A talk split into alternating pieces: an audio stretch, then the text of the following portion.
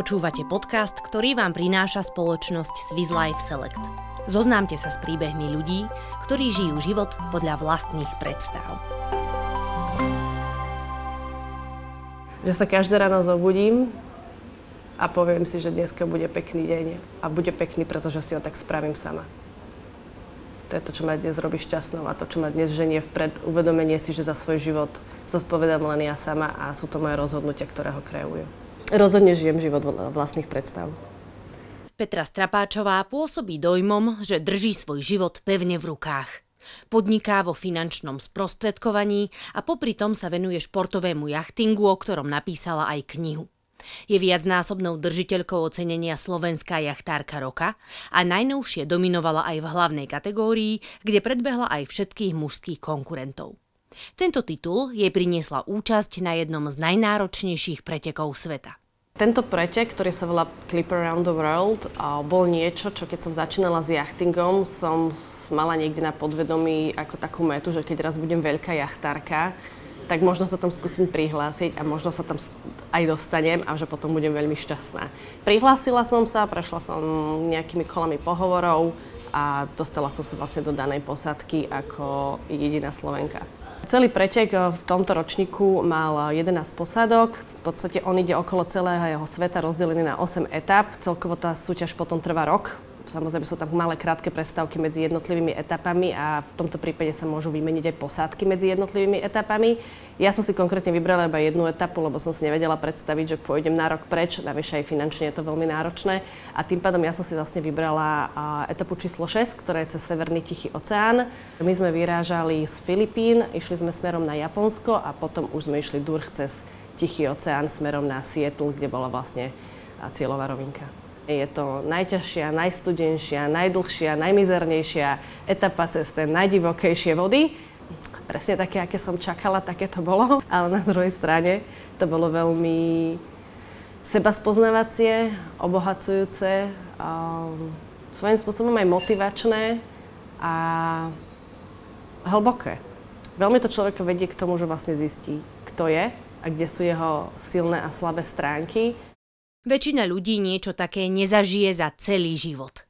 Petra však na mori strávila spolu 5 týždňov, pričom väčšina dní bola naplnená súťažným adrenalínom. Hovorí, že sa možno zdá, že tam človek nemá čo robiť. V skutočnosti však bola vyťažená každú minútu. Posádka na lodi fungovala systémom smien. Polovica ľudí spí, polovica je hore. Spíte vtedy, keď máte možnosť spať, aj keď je to o 12. na obed, pretože viete, že potom nastupuje vaša smena.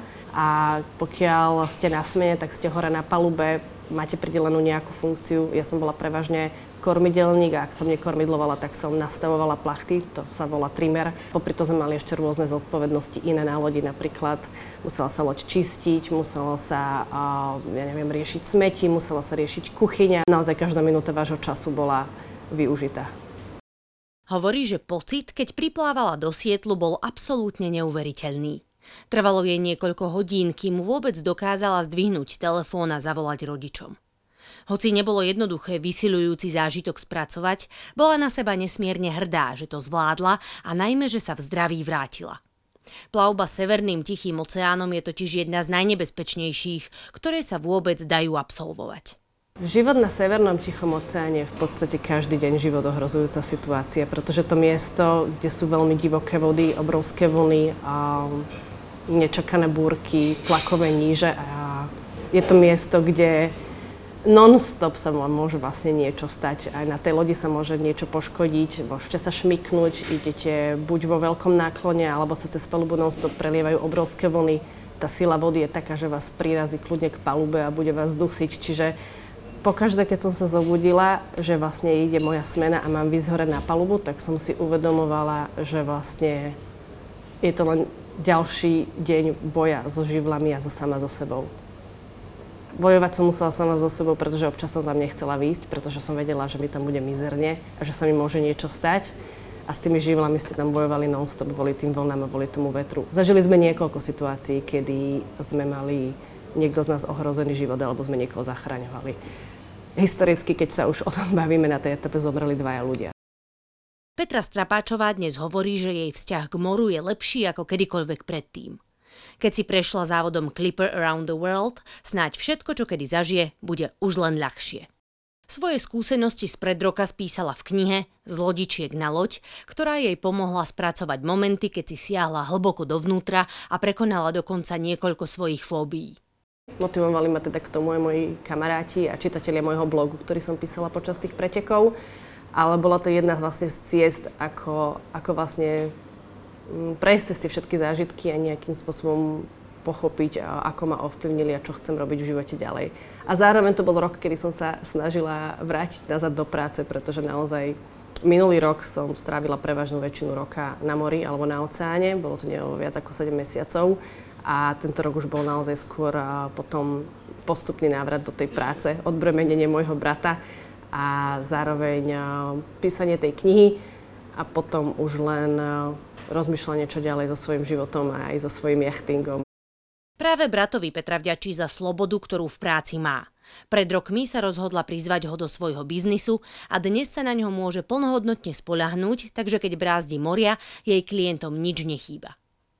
Hovorí, že sa nenašla len v plachtení, ale aj v práci vo finančnom sektore. Hoci, ako to už býva, ako malé dievča presne tu skončiť nechcela.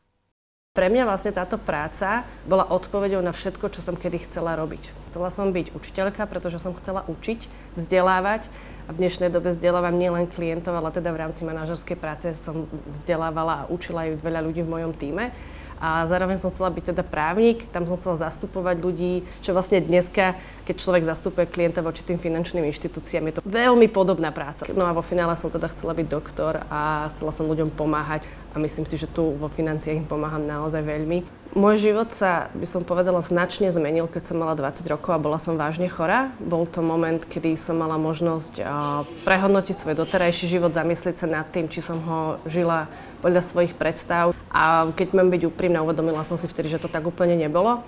A tým pádom najdôležitejšou vecou pre ten môj nadchádzajúci život sa stalo to, aby som nasledovala svoje vlastné hodnoty a nie hodnoty iných ľudí.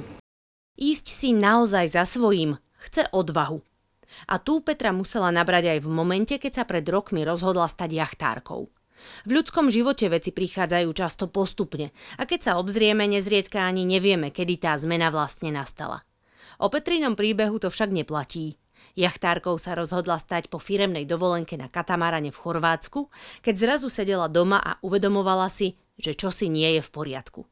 Nakoniec zistila, že jej chýbalo more a loď. A v tom som zavolala vlastne uh, skipperovi, ktorého sme mali vtedy na tom katamaráne, keďže sme si vymenili kontakty a spýtala som sa ho, ako teda môžem dostať ten skipperský preukaz, aby som mohla chodiť na more. Absolútne mi to nedávalo zmysel, pretože som nepoznala nikoho, kto by jachtarčil, nemala som s kým ísť na tú loď. Jediné, čo som vedela, je, že ja chcem ísť nazad na loď a na more a najkračšia cesta sa mi zdala tá, že si vlastne spravím vlastné licencie na vedenie lode. Tak som sa prihlasila na kurz. Veľmi krátko po výcviku som dostala ponuku od svojho o, inštruktora, či nechcem vyskúšať aj regatu. A veľmi rýchlo v rámci tej regaty som sa do toho zamilovala. Takže vlastne po prvej regate som zistila, že odteraz chcem byť už športová jachtárka, nie rekreačná v plavkách, ale radšej v gumakoch a v nepremokavom oblečení. A odtedy som začala jazdiť regaty. Za 6 rokov má Petra Strapáčová naplachtených 24 tisíc míľ, čo sa mnohým podarí až po 10-15 rokoch. Je vďačná, že mala šancu učiť sa od šikovných a inšpiratívnych ľudí, aj za to, že vykročila z komfortnej zóny, pretože vďaka tomuto kroku, a možno to bol práve prvý krok na palubu, dnes žije veľmi blízko života podľa svojich predstav. Keď ostávate v komfortnej zóne, tak sa ukracujete o strašne veľa pekných zážitkov. A podľa mňa aj o nikdy nespoznáte sám seba tak úplne, lebo podľa mňa tie komfortné zóny sú častokrát prevzaté, častokrát to ani nie ste vy. To znamená, keď z nej vykročíte, tak možno objavíte to vaše skutočné ja. Ja som si myslela, že som antitalent na športy, lebo mi to bolo povedané a že proste nikdy nebudem môcť byť nejaký športovec a dneska je zo mňa súťažná jachtárka, takže myslím si, že vykročenie z komfortnej zóny vás dostane vlastne viac k skutočnému ja.